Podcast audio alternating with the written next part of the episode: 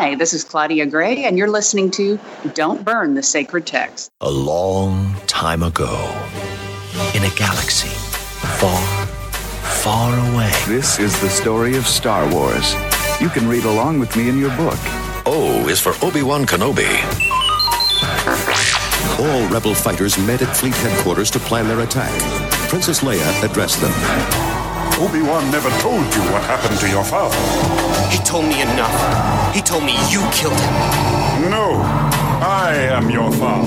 Hello, I am C3PO, and you are about to listen to the story of Star Wars. Another chapter is here. Welcome to Don't Burn the Sacred Text. I am one of your hosts, Brandon, and I am not with Lindsay today because I had to bring in the Lord of Lore himself for uh, the discussion that we're going to have today. Ladies and gentlemen, Mr. Zach Chrisman.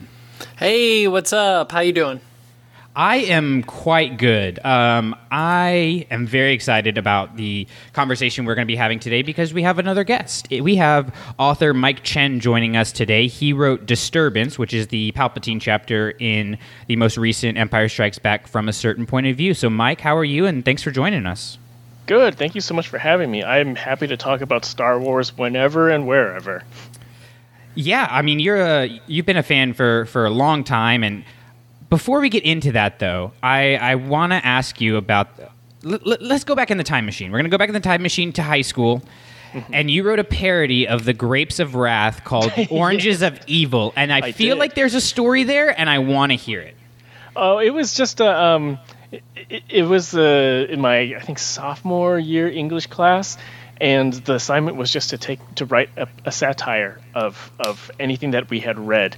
Um, and actually, this is this is a turning point for me as a writer because this is where I first really learned to use voice and dialogue and realized that I had an understanding of it because I used a lot of the the the voice of the characters from the Grapes of Wrath and, and like Steinbeck's kind of dry uh, way of, of you know describing things, but I gave it this completely ridiculous spin. Um, and, and I remember like the, the we had to pass our papers to the, like the person in front of us to, to and they would read it to the class, and the the poor girl in front of me was like laughing so hard that she couldn't like get through the reading um, because there was a lot of uh, Skitters jokes in there, which is their diarrhea synonym that they used in, in Grapes of Wrath. So it was it, it was silly. It ends with Ninja Turtles, uh, which I won't get into. but uh, um, yeah, it was actually a, a, a milestone for me as in my my creative like understanding of what I was good at as a writer. That's that's awesome. I I, I kind of like looking back to high school because that's kind of where I started really getting into my writing too, and um, just that reminds me of I used to play a game with a friend. We we got onto the word tremendous for some reason, so then we challenged each other to use tremendous in the most ridiculous way possible in everything that we wrote for the rest of the year. And little like things like that where it's like here's this easy idea but put a spin on it and get a little weird with it always makes it really fun and challenging to kind of see what your identity as a writer is. Yeah, and it pushes you to think differently because like all the easy answers are are done in like the first five attempts, and then after that, then you have to get weird, which is where the fun comes in. Yeah, 100%, 100%. And obviously I'm, I'm guessing you grew up a Star Wars fan. Uh, you've been t- tell us that story. When did, when did you get into it? What kept you coming back to it? I was born in '78, so um, I distinctly remember getting toys like Empire toys. I have Christmas photos of me playing with like little Hoth playset. I remember one of the things that I had was like the the rubber tauntaun with like the slit in the opening where you could stuff your figures in there. Um, so I have all these memories of like I, I went to go see Return of the Jedi in the theater, and then afterwards we went to Kmart for some reason, um, and they had the storybook like in the front display, and me and my brother were looking at it, and like when it got to the page with Vader without his helmet, like I was terrified and I couldn't look at it. So um, it's it's been a major part of my life, like my whole life. Like the Zahn trilogy, when that released, we would go to the Waldenbooks on like the day of, like my best friend and I, um, and like they would have the VHS playing in the background, and we you know we'd get the book and. Um, X-wing for the uh, for PC in the '90s. That was one of my. It still is one of my favorite games ever. So Star Wars Squadrons was like the most insane experience for me because it's like everything that I ever wanted out of that. So it was just I was you know opening night, midnight for the prequels, um, just so many life experiences. My wife and I, when we met, our first date, she was wearing a Princess Leia T-shirt, and this was like 2002, uh, uh, like around around Attack of the Clones. Yeah, it was because we, we went to go see Attack of the Clones like as a I think third or fourth viewing for both each of us. So it's just it's always been there. I, I wrote an article for Nerdist um, a few months ago about how we're introducing our daughter to Star Wars now, and we did the machete order, um, and it was like this grand experiment where we kept her from spoilers, and we showed it to her in like this specific order to maximize her emotional attachment with these characters. So it's, it's how did that work really, out? It worked out amazing. So I what's highly, what's highly the bomb when she gets the bomb and finally figures out what's happening? So so there's two points to it really. So like there's the first cliffhanger at the end of Empire and I have a photo of her with just like her mouth open and her fingers tented like Mr. Burns from the Simpsons. and she um and so right after that we asked her um who do you so Vader is saying that he is Luke's father and then Obi-Wan is saying that Vader killed Luke's father. Who do you think is lying? And she said right away, well, Vader is lying because why would Obi Wan lie? And so she she was five at the time. We did this between five and six years old, um, and so we were like, okay, we're all in. And we like we already knew we were going to do this, but then we gave her the choice, so so she had some agency over it. We said, do you want to go see what really happened to Luke's father first? and and she said yes and then we're like okay and you're going to meet him as a little boy um, and so by the time even now she still likes attack of the clones she will joke like when when one of us is like being pissy because we're always pissy in the pandemic um, Right. she will say you're being dramatic like anakin uh, so so she has like she has this attachment to anakin um, but even when he's like at his worst as a character um, she just sees it as like, oh, he's just a teenager. He's just being dramatic. So the big bomb in Revenge of the Sith. So we did the Phantom Menace, Attack of the Clones, then like five Clone Wars episodes. So she really grew an attachment to Anakin, um, and then Revenge of the Sith. And we were like, we weren't quite sure if if this was necessarily a good idea because she clearly loved Anakin. Um, and it's such an intense movie. But then we were like, okay, you know, like we're gonna be here with her. We're tell her that there's some scary things coming up, and if she wants to stop or talk about it, then we can. So this whole time, she's thinking like, you know, there's no way Anakin is Vader. She's like, she's clear. She thinks General Grievous or Dooku is gonna be one of them. And then so once Dooku gets killed in the beginning, she's like, well, that's not right. He's supposed to be Vader. And she's like, okay, it has to be you know General Grievous because he's like the mechanical guy coming in, and then Obi Wan takes care of him, and then she gets invested in the idea that Anakin must save Padme because she loves Padme, and so as things start to kind of unravel, she she's thinking that like there's still some other third party that's going to be Vader, even when Anakin is you know given the name Darth Vader, she's thinking that like he's going to like die saving Padme and someone else will take the title Darth Vader because there's just no way that you know this character that she loves will do this. And so when um, when Mace Windu leaves leads the charge to take Palpatine, uh, and then Anakin comes in, and then uh, Mace is like, "I'm going to kill him," and then she screams at the screen. She's like, "No, no, don't! You, she he needs him." to save Padme. So like there's this huge emotional investment for these prequel characters that when when we were all watching the prequels in the theaters, you know, like we're we're just kind of like, oh, you, You know, already Natalie knew. Portman. Yeah, we already knew, and we are also kind of making fun of them for, you know, not the best performances. She doesn't see any of that. You know, she doesn't care if it's CG or practical effects. She doesn't care if it's prequel or a tr- original trilogy. She sees an interwoven story. So, and that's why I'm attached to it. That's why I got attached because I was, you know, now nowadays Attack of the Clones is one of my least favorite Star Wars movies, but at that time, that love story as a little kid, that really meant a lot to me and I really took to that. So that's very interesting. Yeah, when she so I will say one of the most powerful things. So after so when she didn't grasp that Padme had actually died, so we had to break it to her. She's like, "What happened to Padme?" And we're like, "She's dead." And so there was just like devastation there. But then right after that, uh, right after Revenge of the Sith ended, we loaded up Empire, like the last 15 minutes of Empire, to just kind of like, re, you know, recalibrate her brain about why we did this. And so she's looking at this in completely different ways. And then during Return of the Jedi, when we're watching it, she's referring to him as Anakin the whole time. And so when when he turns and he saves Luke, she's extremely happy. And so now I I was always on the fence about like Hayden Christensen being put into Return of the Jedi, but now as I see it, I'm like this makes complete sense because you're you're talking to you want someone who has like th- this emotional attachment to the like the visual of their character. Um, and so if it was Sebastian Shaw, she would be like, who is this guy? You know, but she saw Anakin and she was just thrilled that to see him back to make those right choices. So it, th- this is something that, that we talk about a lot. The only Star Wars she has not seen, um, she has not seen Rise, uh, Rise of Skywalker yet. Um, mostly because like we want to try to draw this out and there's so much other material out there that like we want we don't want her to give her we don't want her to have like the sense of finality to it.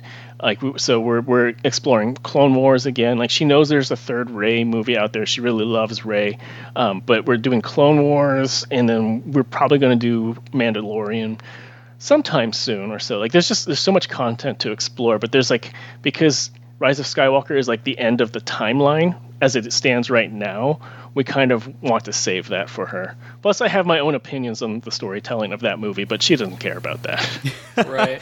It's so cool, like getting to see Star Wars through other people's eyes. Like, I had a student a few years back who just completely changed my opinion on on Jar Jar, um, and those are that's what makes this fun. You know, is is mm-hmm. you can look at it through so many different angles, and and, and it hits you in different ways. So uh, it's it's so I always like going on that journey with people. Like I, yeah. I, actually get excited when I meet people and they're like, "Oh, I actually haven't seen Star Wars," and I'm like, "Oh yes, let's do this!" Because you're getting it, like you're almost getting to see it again.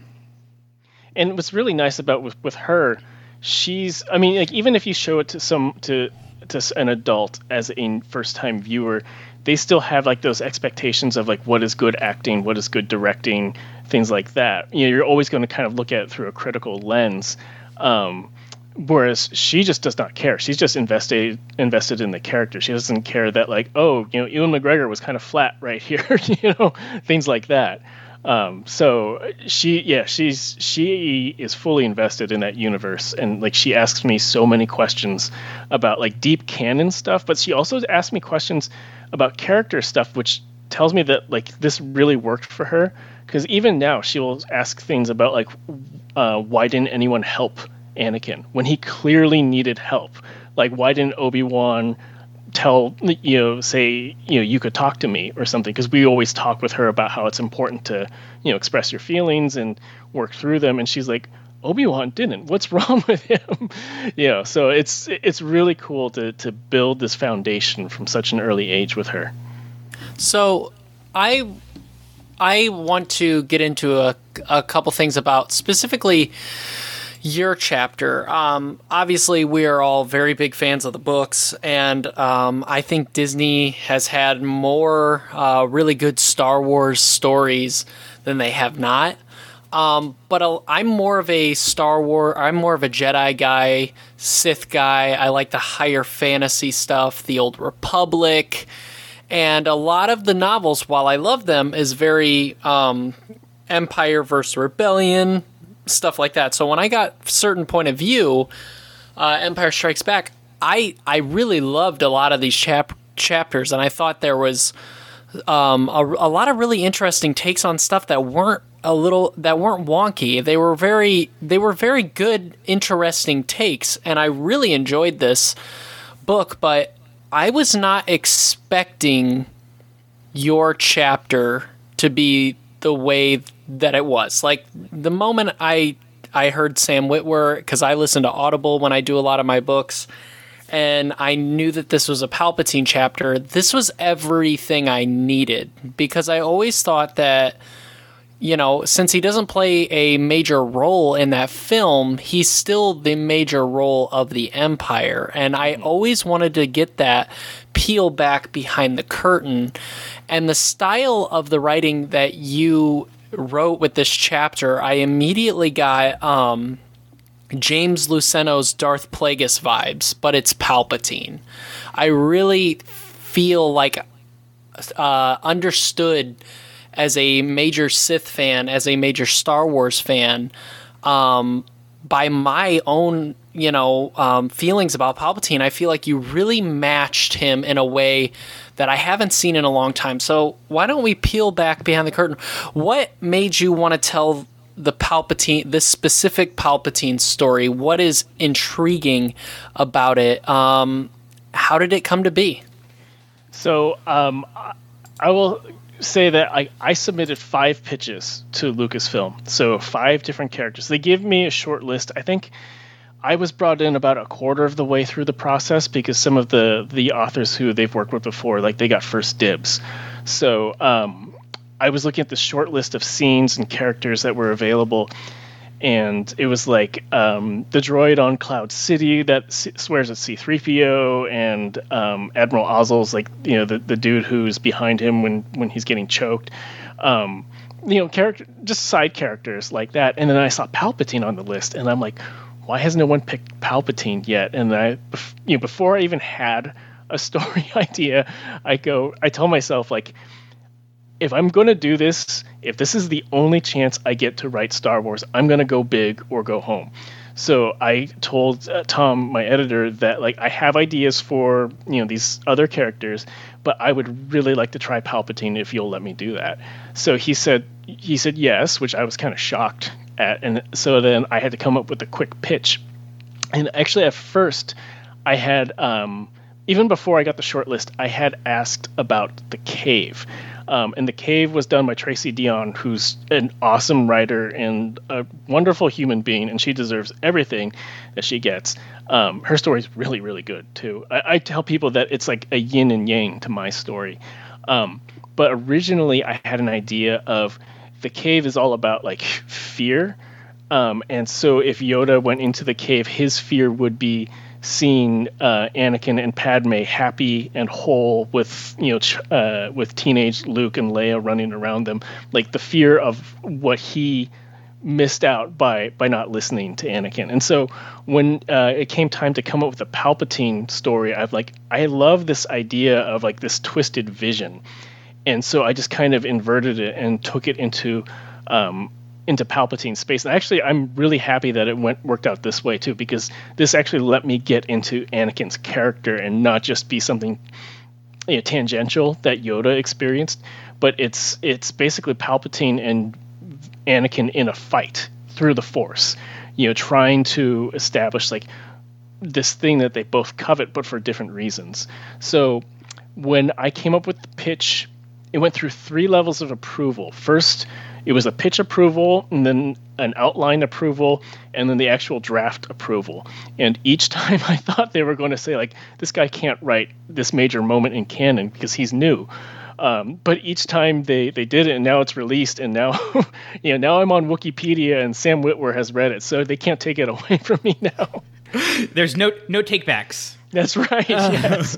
But uh, I, I am my uh, my love of star wars really is Jedi and Sith like you. Like, I, if I could pick a character to write, I would write a Qui Gon Jinn story. So, writing something like this was really, really important to me, and and it was really important for me to get the voice right. So, I'm really glad that you said that. I've read the the Darth Plagueis book, um, but my biggest influence on this was um, when in Matthew Stover's Revenge of the Sith novel, were all the passages about the dark um, that is the voice that I wanted to emulate for Palpatine. And it could it was always about Palpatine. Every sentence in there is about Palpatine manipulating for control. There's no actual like human emotion in there until he chooses to let himself have it for just a second. And and it's it's a little bit of gloating. you know, more than anything else. But otherwise, if you look at every line in there was specifically written to just be about manipulation. What I loved about this chapter um, as well is, you know, again, you, you talk about this as, you know, it's it's a Palpatine chapter, but it's almost a character study of Anakin Skywalker, Mhm, and. yeah. Um, there's multiple things that this really matches in tone, and I think it's funny that you were matching the tone of the Revenge of the Sith novel.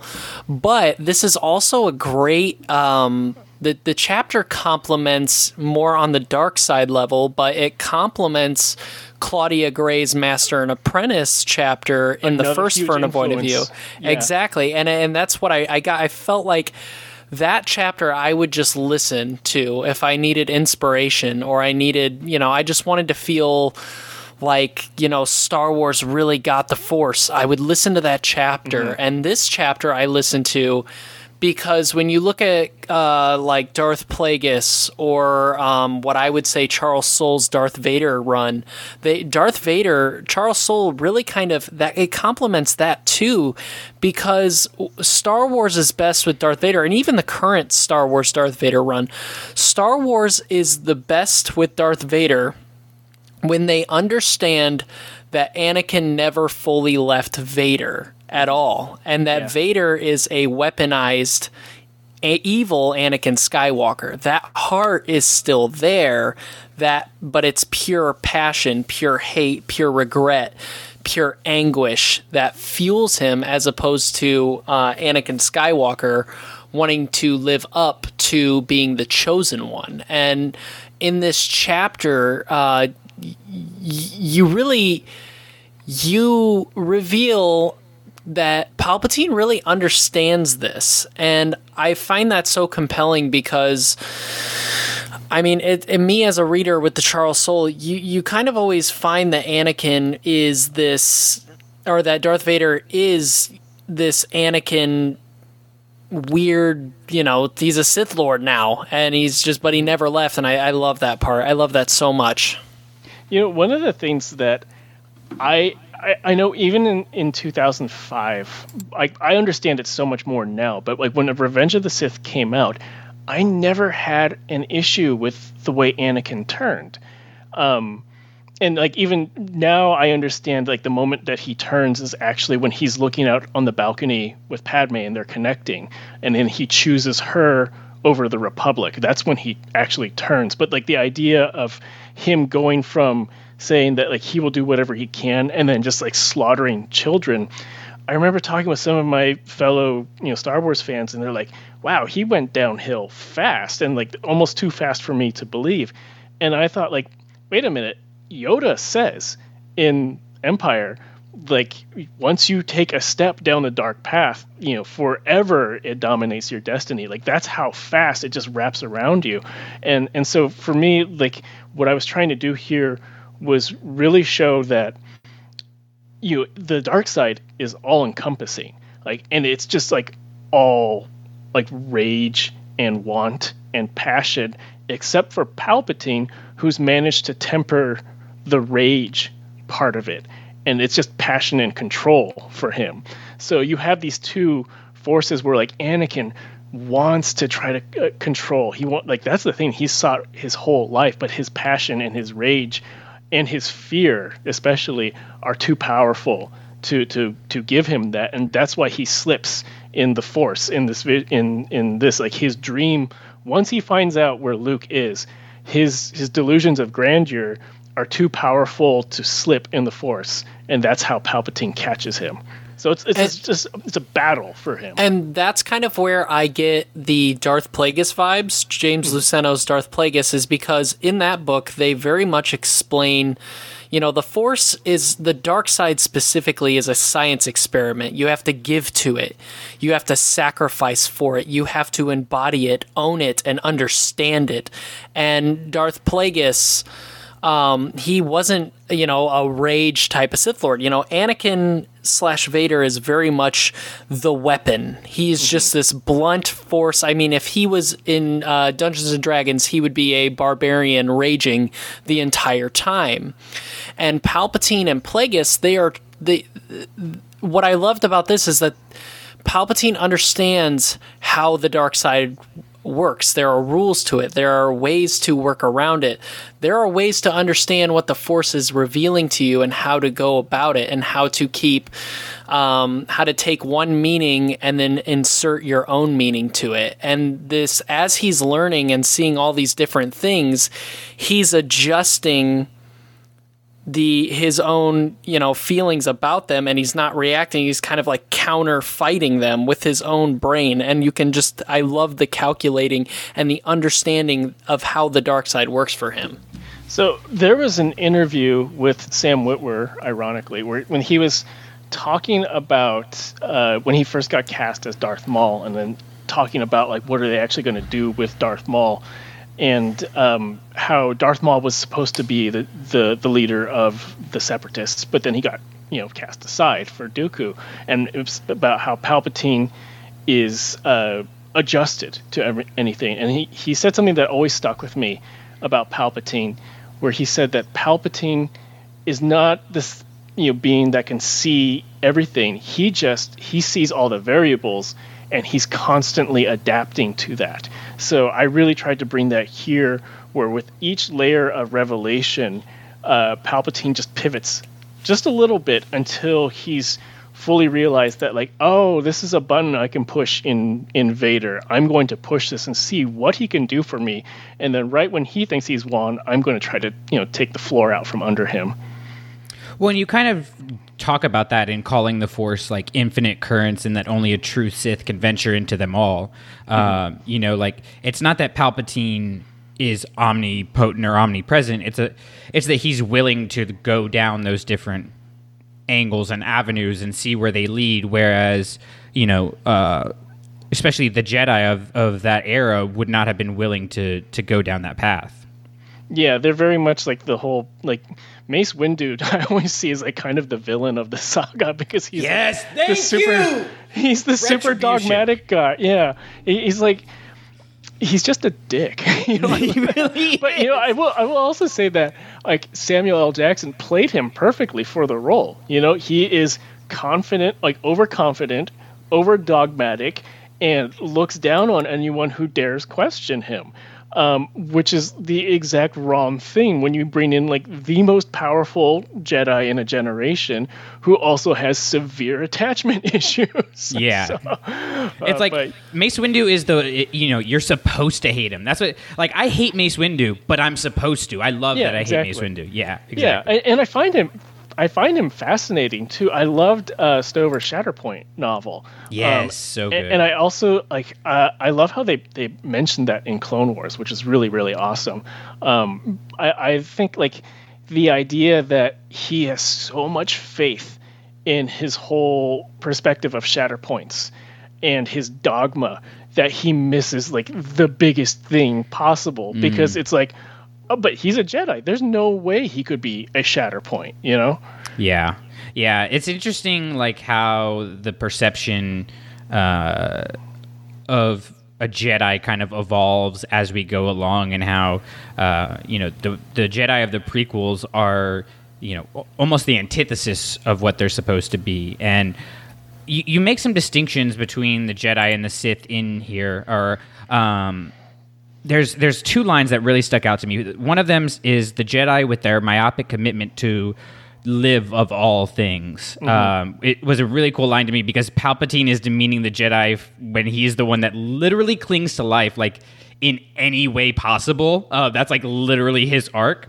Um, and then you also have this line where it says uh, Palpatine knew better than to ever give in to something as trivial as emotions, which of course you know automatically makes you think of the Jedi. So, like why was it important for you to put this parallel here? And what were you trying to say about palpatine? What were you trying to say about the sith overall through those uh, through that dynamic?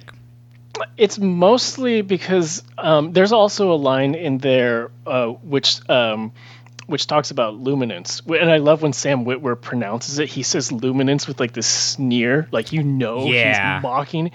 And it's really to put a parallel to yoda's luminous beings speech because they're talking about you know Yoda talks about like life creates it, makes it flow, And then Palpatine's perspective, the Sith's perspective is no, it's there. It's there for the taking, but you have to fight for it. You can't. This is not like. It's kind of like if you have a, a rushing river you could lay in there and let it flow and see where it takes you and then look for the opportune moment to like you know get out or whatever or you could be a sith and be like no i am stronger than this current and i am going to fight it and f- swim upstream until i get to where i need. I think those are like really the two opposing opposing points of view. Yeah, and like the I think the Jedi there's there's hypocrisy on both sides because the Jedi say that they're not, you know, controlling the force, but we see them kind of trying to push the things that don't fit into their narrative Mhm, off to the side whereas the Sith say they accept all things when they're really trying to be the ones that are controlling all things. So it's it's kind of an interesting cognitive dissonance between the two. I would say the the Sith do accept all things because they're looking for you to give up how um, where your vulnerability is at. So they're like whoever you are, whatever you're doing, they will accept you in there just so they can see how they can manipulate you. The Jedi instead are like, oh yeah, we will live peaceably you know alongside you but like you know if if you don't believe in our religion then you know like that's that's kind of your bad that's why I love Qui Gon Jinn as a character because he is the one who who really gets it. And I loved Master and Apprentice. Both the like the short story is one of my favorite Star Wars pieces of canon like ever.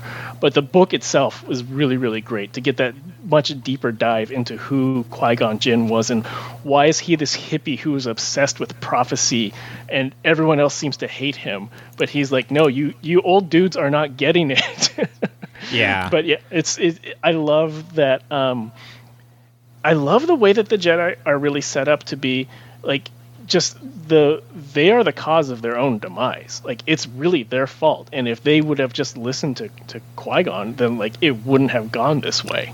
And that's why I really love, uh, which is completely unrelated to your um, to your Palpatine chapter, but when you were talking about pitching in the cave and you know seeing Anakin and Padme raising the kids and stuff like that, and how Yoda, you know, feels like he. Am I correct when I'm saying he feels like he had failed on that premise? Mhm. Is Yeah, that what you're saying? That would have what been like what that whole thing would have been Yoda confronting his failure in the in in the fo- physical form of happy Anakin and Padme. because I've always argued that I, I've never really thought about um, Anakin making that choice when they're out on the patio.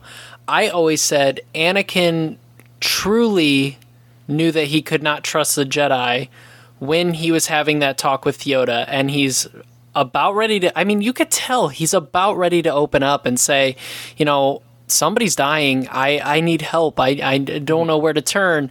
I, I you know I need assistance. I'm very vulnerable right now. You know, he, you could tell he wants to say all this, and then Yoda's uh, Yoda's just like. Learn to let go of everything you're afraid to lose, and he's that with that moment when when Hayden Christensen is looking off. That's It's the moment. shot. That that's the moment to me where he says, "Okay, I can't trust the Jedi anymore." Well, and it's not I- a it's not a one time thing, right? Like Obi Wan basically tells him like dreams pass in time, like you'll get mm-hmm. over it, which is basically what Yoda's saying, and it's like. No, I need to know how to actually handle this situation. Like, give me something to actually do, you know? And, and I think that's what is the allure of the dark side is in their effort to, you know, control the force, they're actually doing something um, even if it maybe not be the best thing that you could be doing, they're at least doing something. Which is You why I- it's funny to me because, you know, when you think of like Anakin Skywalker falling in love with Padme, and then you have Obi Wan and Satine, like all these Jedi, you know, kind of had these relationships, yet nobody talked about it and nobody felt okay to talk about it. And when Obi Wan sees this part eh, with Anakin, uh, him falling in love with Padme and him having this, you know, past justice with Satine, you would think he would try and open up more, but he's literally the Jedi are just covering up their own emotions and putting essentially band aids on what truly makes them human. I tell people to watch Clone Wars because like the, the time jump between clones and Sith is kind of problematic from a storytelling perspective because you don't you know there's a there's an the middle of the arc that you're missing. Um, but I tell people to watch Clone Wars because you'll understand Anakin for all his good traits and for her, all his faults. He's basically being gaslit by the people who are supposed to trust him. He can't be honest with his brother. He can't be honest with his wife. He can only be mostly honest with his Padawan, and then they betray his Padawan. And then all the while, you know, his cool uncle Palpatine who is keep keeps telling him, "Hey, you're actually right, and you're actually good. Listen to me." So, like, you see all this this formula coming together where he's being pulled apart in like four or five different directions, and he can't be honest with anyone. And I find that like I can't separate Re- Revenge of the Sith from Clone Wars anymore. So every beat of Revenge of the Sith makes complete sense to me. So I, I, tell people who have not seen Clone Wars like it's vital to the arc of Anakin.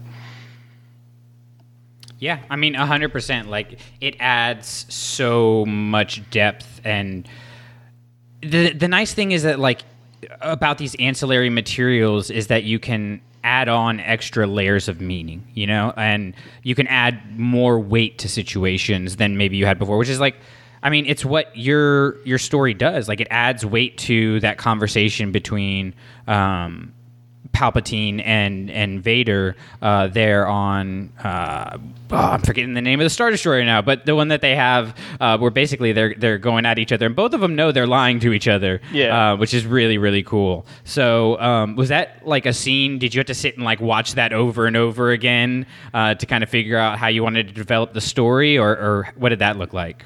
Um, only a few times because like I knew it pretty much in my head from you know watching Empire a bazillion times. yeah. um, it's not like so. I, I had um, I had uh, like Michael Moreci who wrote the um, like the trench warfare story on Hoth. He said that he rewatched the Hoth scene like 15 times but taking notes specifically about like when does this ship crash like when does it cut to like this you know gunner or whoever because he had to keep uh, a logistical timeline in his story. Mine was just more about like, you know, what is what's Palpatine thinking when he's leading up to you know his Zoom call with Vader. So like, I didn't really have to look into it that much because like we basically know. We know that Vader is lying to to Palpatine because in the crawl it says he's looking for Luke Skywalker. So like that's implied um, like we don't totally know what Palpatine's motivations are in there, but it's safe to assume that like he's Palpatine. He always knows more about it. So uh, that that was like my uh, you know um, hail mary pitch to Lucasfilm was like I think he knows more, and let's see play it out this way. And unfortunately, they they took it. I will also say that as uh, one of the most important things about this story to me was, a- as a huge fan of the prequels and you know the prequel era and the Clone Wars, was being able to tie it into there because I think it's it's so important to weave the character of Anakin into the original trilogy of Vader. And I wanted to get Padme in there too because Padme, even though she's dead, is such an important piece of Anakin. Like it's, I, and I really love how um, the Greg Pak run on the Star on the Vader comic, and also even the um, the Vader Immortal VR series. Like it's, I love how the canon is now making this vitally important to Vader because it shouldn't just be brushed aside. Like this is the reason that he turned to the dark side, and I don't think like Anakin. I mean, he was he's young, so I don't think he like he loves her or he loves her memory like you know someone who's been married to someone for like 60 years or whatever i think he's like still it's a mix of passion and also like loving the idea of it and also like it was taken from him so it never got to fully develop. And so it's it's almost like you know the crush that you let get away except taken to like the exponentially wrong level. Yeah i mean because like anakin loses his his mother he loses basically his his sister in uh, Ahsoka walking away, and then he loses his wife. Like he he literally loses every form of like female figure that you can have.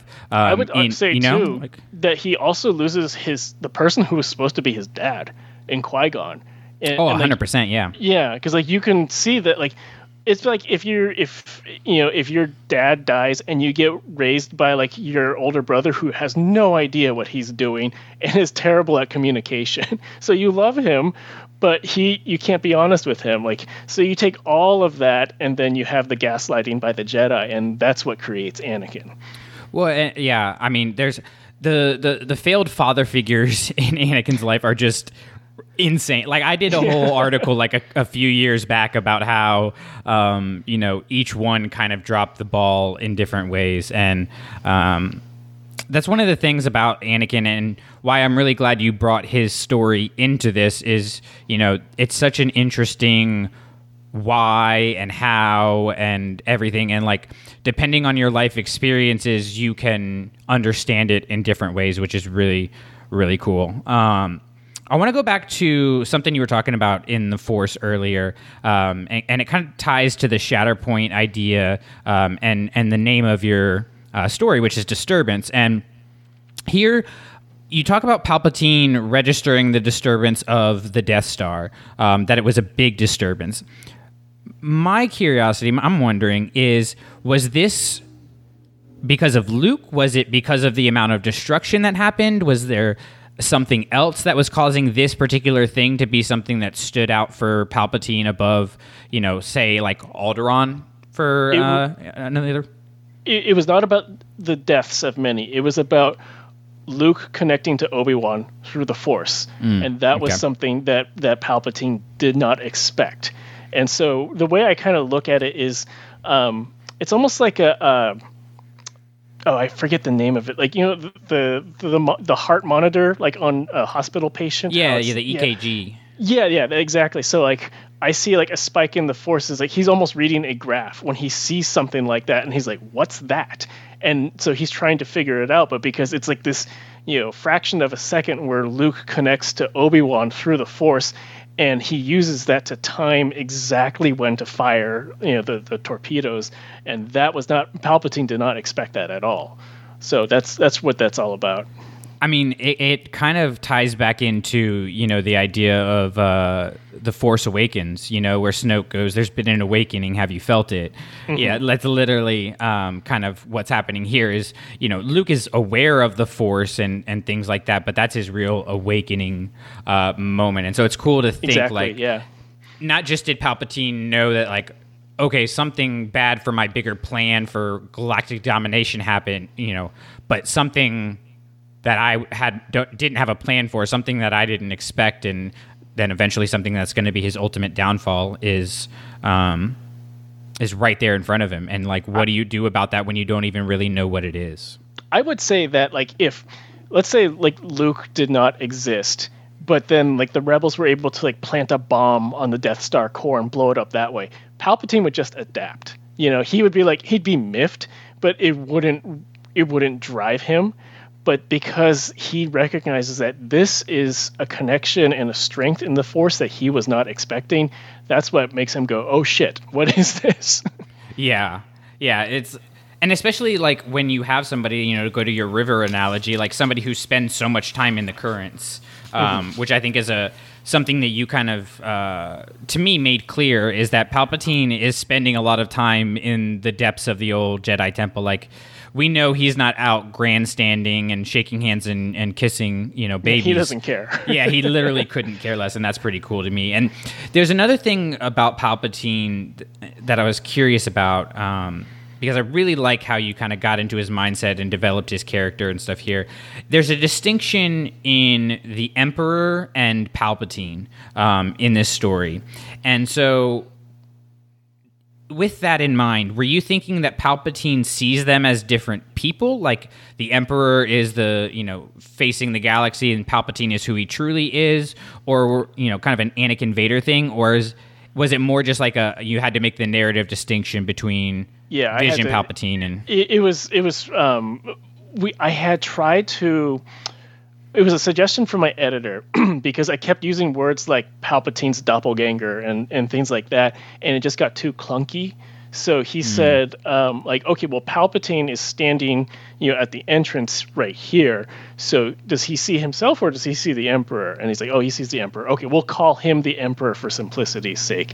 But I, I don't think like, I mean, he he, to me, he does say like Palpatine much more so in like the early prequel era, like is like the front face, you know, and then there's like Darth Sidious. But I think he just sees himself as Darth Sidious, and like the Emperor is this title that he has achieved.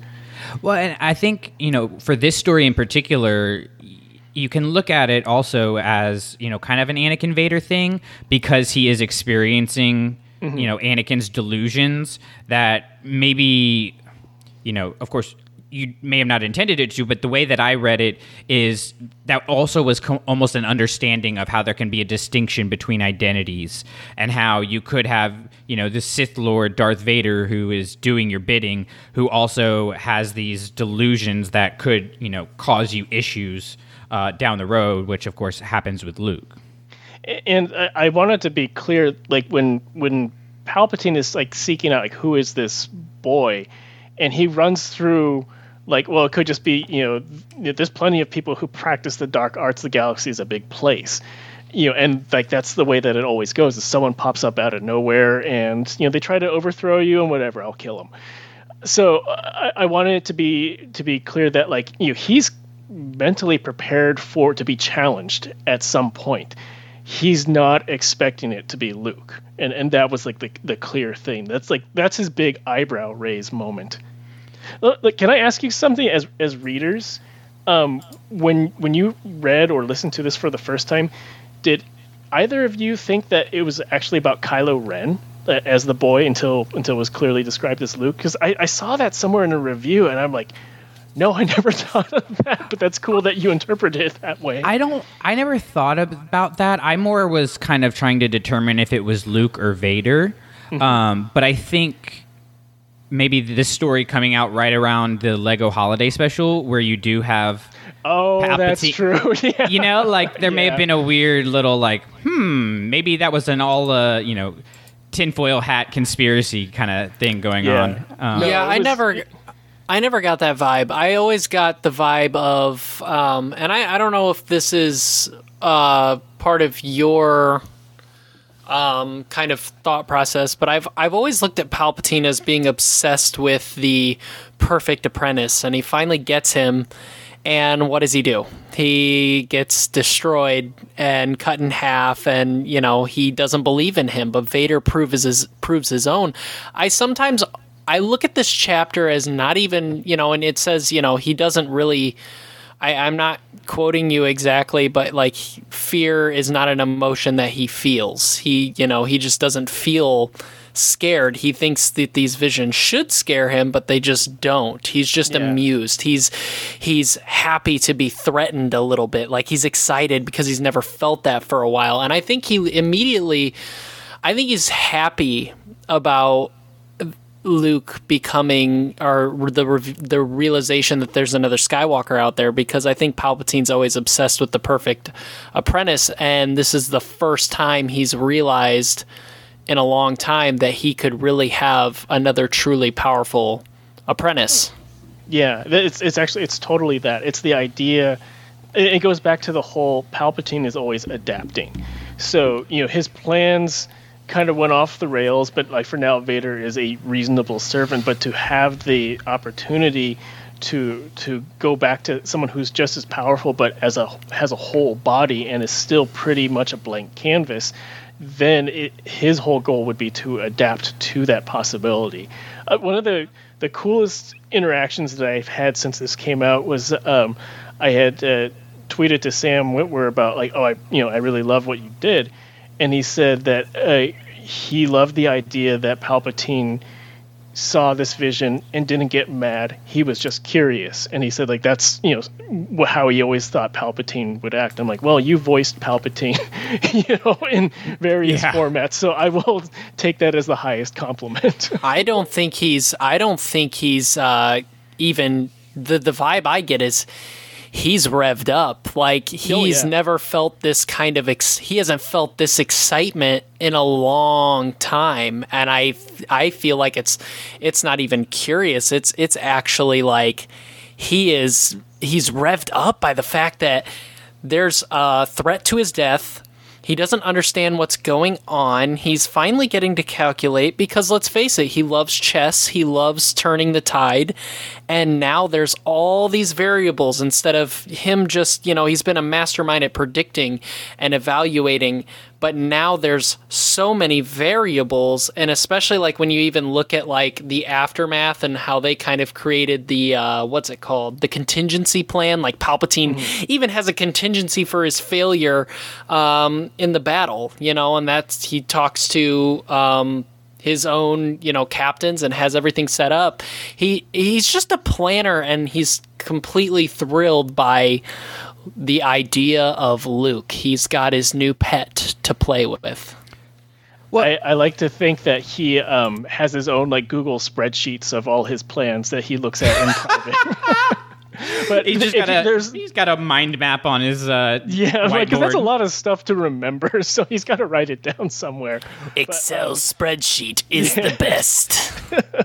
the um there's the beat at the very end where he lets himself smile and and enjoy the moment and that's that's totally what it was where you know he was like he spent so long just like constantly like basically churning through the force and now he's been rewarded for all of his due diligence. And so he he lets himself feel an emotion for just a little bit and then he goes straight into manipulating Vader.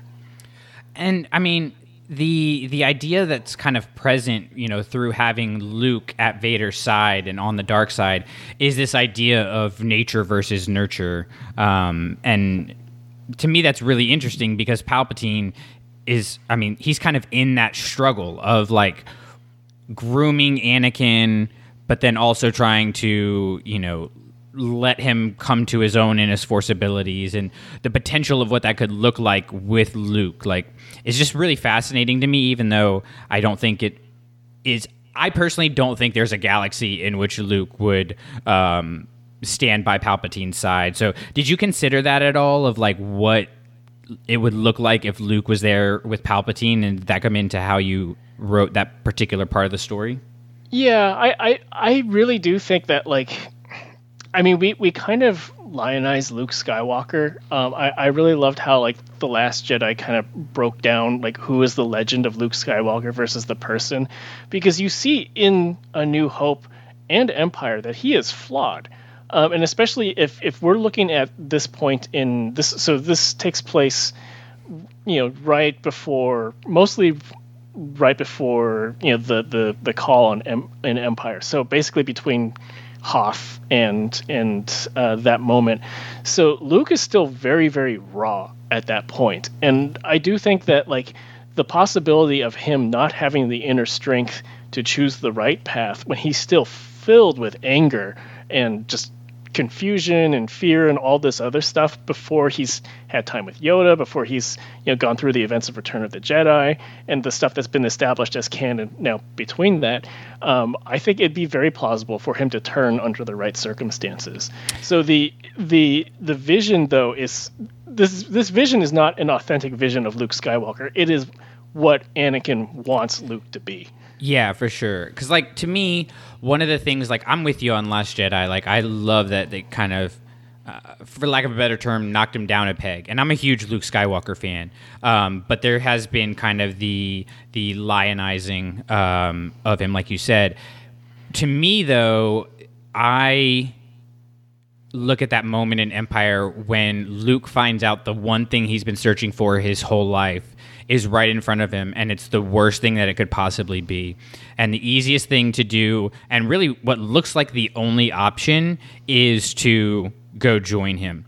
And he instead of doing that, he leaps to his death. Like he would rather die than join the dark side. And to me like that's a uh, something that I've looked at in my own life of like you know people saying like you don't have a choice. I'm like you always have a choice. Mhm. It's just Yeah. w- whether you're willing to make the hard choice. That's the Yeah. difference, and that's what sets Luke apart from um, you know what we get with Anakin. and you know watching the prequel or watching the whole the first six episodes in the machete order you really do see the parallels in choice that start to pop up and it's like for for a while there's like some some parallel moves, and then towards the end, it's like every time a similar choice is presented, Anakin chooses the wrong way, and then Luke chooses the right way. And you can argue like, is it because of like support system? Is it because of friendship? Is it because of X, Y, and Z? I'd like to think that one of the ideas that that Lucas had, and I don't know if he's ever talked about this, is the idea that Luke always had Han and Leia, and, you know, and Lando and Chewie, but he had friendship. He had his found family that he could always turn to. He could be honest with Leia and say, Darth Vader is my father. You are my sister. Shit is fucked up right now, you know. Um, whereas every time Anakin wanted to have that conversation with someone, they're constantly rejecting him, and that fuels into his inability to make the right choice. Yeah, and I mean, the this chat like I I really I I hope you honestly I mean I don't know if you want it but I hope you get your own Star Wars book. This oh, I want uh, this really is this chapter this chapter really it it's up there with Claudia Gray's Master and Apprentice for me. Like I that's these huge. are Thank such so much. polar opposites in the best way because I love like the Darth Bane stuff. I love it when Star Wars truly goes evil and complicated Mm-hmm. and emotional. I love the weight of Star Wars much more than anything else. The actual um the weight of it all. Uh, but I gotta say, you know, before if if you get a if if you uh, get another chapter for the uh, eventual certain point of view revenge of uh, Return of the Jedi, I gotta say your your understanding of Anakin.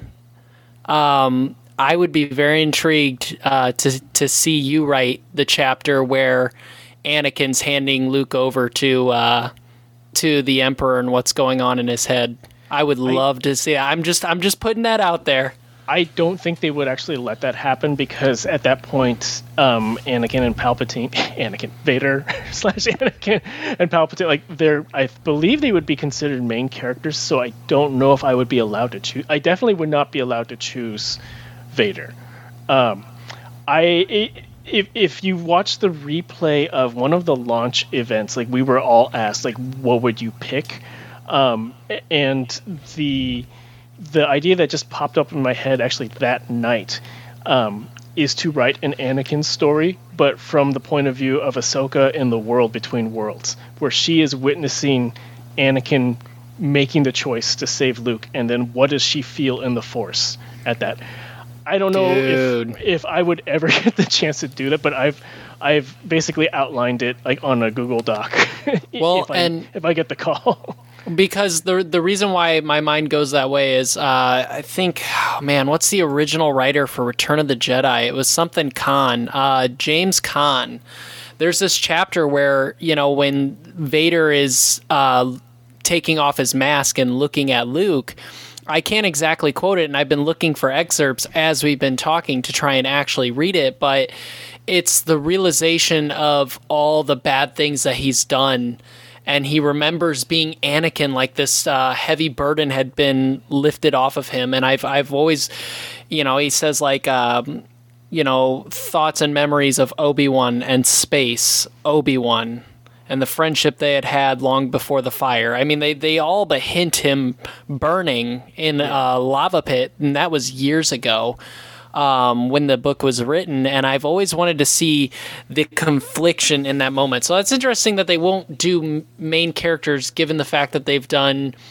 Like, I mean, I guess I guess that makes sense, but Yeah, that's the Uh, the whole series. Is yeah, no, for certain point sure. of view. for sure. But I that's just something that I would I would love to see. Um, So that without, confliction.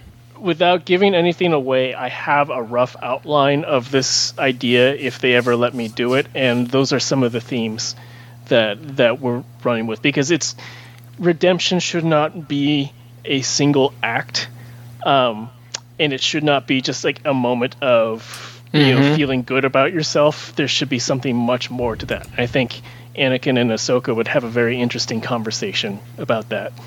Yeah, that idea of like redemption versus atonement, like that's Mhm. Exactly. something That's the way I've looked at it. Yeah, Yeah. So, Mike, we literally could probably talk to you for another six or seven hours about this, but um, I would totally do it. I know, I know. Um, so you are welcome back anytime. Uh, you just say when. But before we let you go, we have uh, little questions that we do at the end. It's kind of Sure. a rapid fire, just fun um, Star Wars question. So are you ready for these? Sure, let's go. All right, uh, we'll start it off easy. Which Star Wars movie did you watch most recently and why? Uh, let me think about that. Um, shows don't count, right? Uh, shows don't count now. Okay, yes, because I would say like the Clone Wars movie because like that was part of our like when we started exploring Clone Wars with my daughter. Um, but I, I would say it probably would be the Last Jedi because that was like the last movie we sat down with her. To, so if it's outside of like that journey, then it would be Rogue One because Rogue One is kind of my go-to like comfort Star Wars movie right now. Ah, it's so good. It's so, so good. yes, I love that movie. All right, this one can be in Galaxy or it can be in the real world. Who is your Star Wars partner in crime or BFF? I'd say Ahsoka. Yeah, I, I Yes, say, that like, is the correct answer. You are, first one to get it right. Good job. I'd say like season four to five ish Ahsoka too. When she's got some experience under her feet and she's got some confidence and she's not afraid to question things, but she's not so you know destroyed by the universe that she's become a monk. Yeah, I'm. Ahsoka is like my favorite character. I'm absolutely. I'm literally surrounded by Ahsokas in my office right now. I have Ahsoka. Can I tell you a story about that? Please do. Okay, so my wife um, has seen me watch Clone Wars, and she's a big Star Wars fan, but she never got into Clone Wars. She just she knows a lot about it. Um, and but she, we were watching Mandalorian together, and so once they mentioned Ahsoka, I said like I don't know where they're gonna go, but you should probably they're probably going to allude to some things. And I know we've been planning on watching Clone Wars together, but can I give you a speed run through it? And so we I showed her just the last arc of season seven. Um, and I think I gave her just like a briefing of like these are some things that they're going to allude to about her leaving the Jedi Order and, and things like that. And so she went from seeing a little bit of her in the Clone Wars movie and being like, I don't know why everyone loves this character to like the end of that. Like she goes, first thing she says is, Wow, Ahsoka has seen some shit. And I'm like, yes, she has. but then she's like, I want more. Give me all of the Ahsoka. I'm like, yes, she is the best character. She really, really is. I love Ahsoka. Um, all right, what would your Star Wars pet be? Ooh. I want a droid. Does that count? Sure, I want an not? astromech droid to like to. I, I would say like I want a protocol droid to clean my house, but that's not cool. So no, I would want uh, an astromech droid to to be my buddy and also like help me fix stuff, but then also listen with beeps and boops when I need it. There you go. Yeah, like they they get the feeling, but you don't have to get into t- too deep of a conversation. Exactly. Yeah. Um, the Test of Courage by Justina Ireland has a, uh, I think it was a, a bounty hunter droid or a, a uh, bodyguard droid. I don't remember exactly what they classified it as. That had been reprogrammed as a nanny droid. So I think you could like swing that as like one Mhm. that cleans your house because it's also like protecting your kids. Yeah. Yeah. So I think that's allowable. Um, all right, which Star Wars character would you let take over your Twitter account for a day? Ooh, uh, Lando. Lando's Mr. Smooth. Yes. Yes, 100%. You would be you would come back to a lot of mentions, but uh, yeah, I know. it'd be great. Because you know, like Han Solo, even though he's witty, would just be terrible at Twitter. I feel Oh, like he yeah. just he just like he would not get the tone right. I bet 100%. Leia would be really good at Twitter though. I think Leia would be really good at like the the sponsored kind of tweets where it's like you don't realize it's sponsored until you like Oh, are- yeah, that's you know what I mean? point. Like Yeah. she'd be good at that one whereas Lando would just be like, you know, on day 1 he's got like 5000 followers, he's getting the blue check after a week, like he's got the game. I, I bet Clone Wars era Obi Wan would actually be good in the way that like you know there's some accounts where it's like they just do like this 20 thread uh, you know list of like some really interesting and deep observation and it's not necessarily funny but you like you just fall into it. I bet Obi Wan would do stuff like that. Yeah, I could see that. I that or just like showing the fallacies in people's arguments when they start to just be, you know, like when the trolls start going, he just calls them all out. All right, to round it out, what is your favorite Star Wars line? Ooh, okay. I got asked this on a different podcast, so I'm going to change my answer from that to avoid repetition because I use the what is the Star Wars line I quote the most as as like the defining thing for that. Which I will say, just for the record, I said possibly from Attack of the Clones because I actually like when Obi Wan when Anakin is giving him grief about like how strong he is, and Obi Wan goes possibly. And I say that all the time. I do too. It's just like the gif in my head of Obi Wan saying that. Um, but I would probably say I go back to my man Qui Gon Jinn. Your focus determines your reality. That is a very good one. That is like top tier, like bumper sticker kind of Mhm. stuff. Yeah, that's I good. mean, stuff. give give George grief for all of his romantic dialogue, but but he knew how to write like a nugget of Zen wisdom when he needed to. Yeah, hundred percent. Like, there's so much. Like, there's Yoda. There's Qui Gon. Like, those one line little things. He's really, really good at. In in, he's really good at kind of like the abstract writing of like these big Mhm. ph- philosophical ideas. But when it comes to like real human emotion, that's where you get. communication. Yeah, um, George's specialty. Which I mean, just watch an interview and you'll uh, Yeah. you'll see that. But uh, all right, Mike. Well, thank you so much for joining us, and uh, thank you for this chapter because we both just absolutely uh, loved what you did here. And if people want to stay in touch with you and see what you have coming out, because you have all kinds of uh, geek stuff coming out, uh, where can they do that at? So they can follow me on Twitter at Mike Chen Writer. Uh, It's important to include writer because there's also Mike Chen, the YouTube food guy, who has like three million followers, and we I learned that one the hard conf- way. Yeah, we get confused for each other from time to time, but we are we are cool with each other. So we uh, we've joked about that before. Uh, my website is mikechenbooks.com. I write books that are not Star Wars related, but uh, do have geeky Easter eggs in there, um, and are are sci-fi themed. So my newest is um, We Could Be Heroes, which just came out at the end of January, and that's about a superhero and a supervillain who decide to be friends to figure out how they're going to um, how they actually got their powers. Um, I also write for various um, geek media, so uh, Nerdist, StarTrek.com, Tor, places like that. I pop up every few months or so. Very cool. And hopefully, very soon, you'll be popping up on StarWars.com with a book of your own. We're gonna push I- for it. That is that is the goal, man. A hundred I really, really hope so.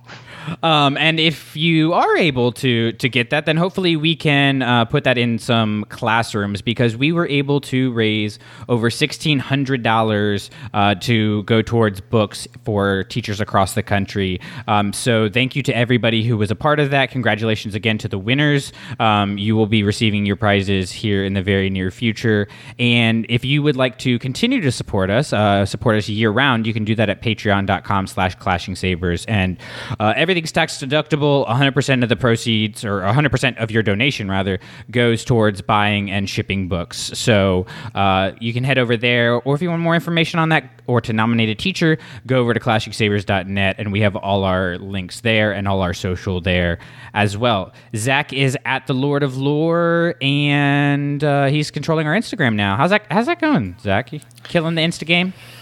It's been going good. The Star Wars memes are real, and I always love uh, posting a good Star Wars meme and posting up some of the shows we got. So make sure you go over to Instagram and check that out. Go over to Twitter. Go over to our Facebook group. Just communicate with us. Let us know what you thought about this story, what you thought about uh, what we talked about in this discussion, and share your certain point of view. And until we hear from you, keep reading, keep writing. But whatever you do, don't burn the sacred text. All right, by this point, you know how this goes. Their stuff, their stuff, our stuff, our stuff. Not associated with Lucasfilm. Kathleen Kennedy, give me a call. Dave Filoni, I'm there if you need me. Our thoughts, they're our thoughts. They don't reflect Lucasfilm or anybody else associated with this stuff. So, if you don't like it, we're sorry. If you do like it, great. Let us know either way on iTunes, on whatever podcatcher you're listening to us on. Rate us, review us, share us, tell your friends about us, and dadgummit, whatever you do, just don't burn the sacred text.